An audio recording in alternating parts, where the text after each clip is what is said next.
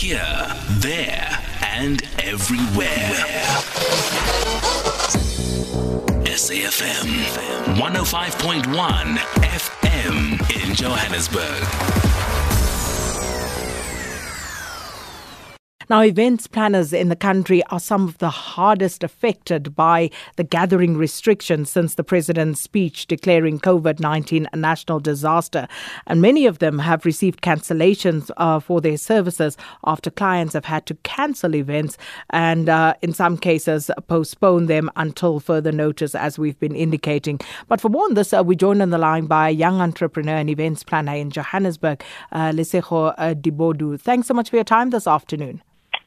Thank you so much. Lesego, firstly, how has your business been affected since the president's announcement on Sunday? Well, obviously, there's had to be um, a couple of changes. Um, I'm lucky on my side because so far I've only had uh, postponements rather than cancellations. However, I've not been in contact with all of my clients because I've also been trying to strategize and see what is my new way forward.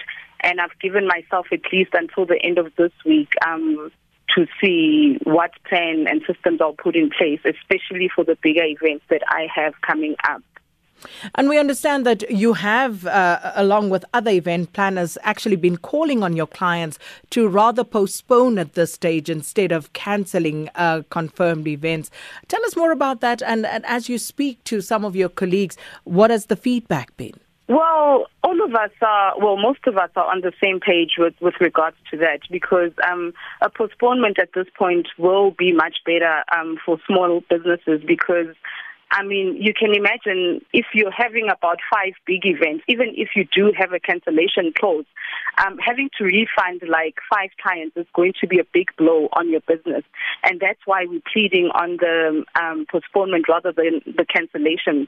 But from my colleagues, I've heard some of them saying that I think also it does depend on the nature of the event, but some of them have said that um, they do have clients that don't even want to postpone, but just to cancel the the event. So, what plan do you specifically have in mind to keep afloat? Okay. So basically, for me, as I said, I've had um, postponements already, but those are the events that I've had for that were scheduled to happen these next three weeks. So my weddings are all starting in May. Um, I'm giving myself up until the end of this week, like I'm saying, to see, to keep checking on the news and to see what are the new updates because it's also risky to give out a statement now and to speak to clients when the news keep changing every one hour. So for myself, I've just told myself that I'll give myself up until the end of this week and then I'll get in contact with particularly my wedding clients to see if we can negotiate a, a postponement and yeah, and, and a way forward. And, and if, hope for no cancellations. If government were in any way, shape, uh, possibly uh, in a position to come to your assistance, what could government do at this stage to help you?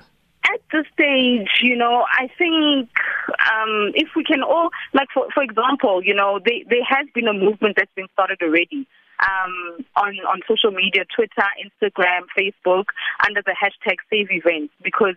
Um, these are people also from various countries where, where we are all trying to speak with one voice to say, you know, let us save events, let us encourage on clients to save events rather than postpone. So if they can help us in, in you know, in terms of emphasizing also this point, um, it will, you know, it will help a great deal because I think that's the one factor that's making most of the event planners, wedding planners, service providers to have um, the anxiety that they're having right now. Well, thank you so much uh, for engaging us this afternoon. And that was uh, Lesego uh, Dibodu, and uh, she is an entrepreneur and events planner in Johannesburg, talking about how her business has been affected.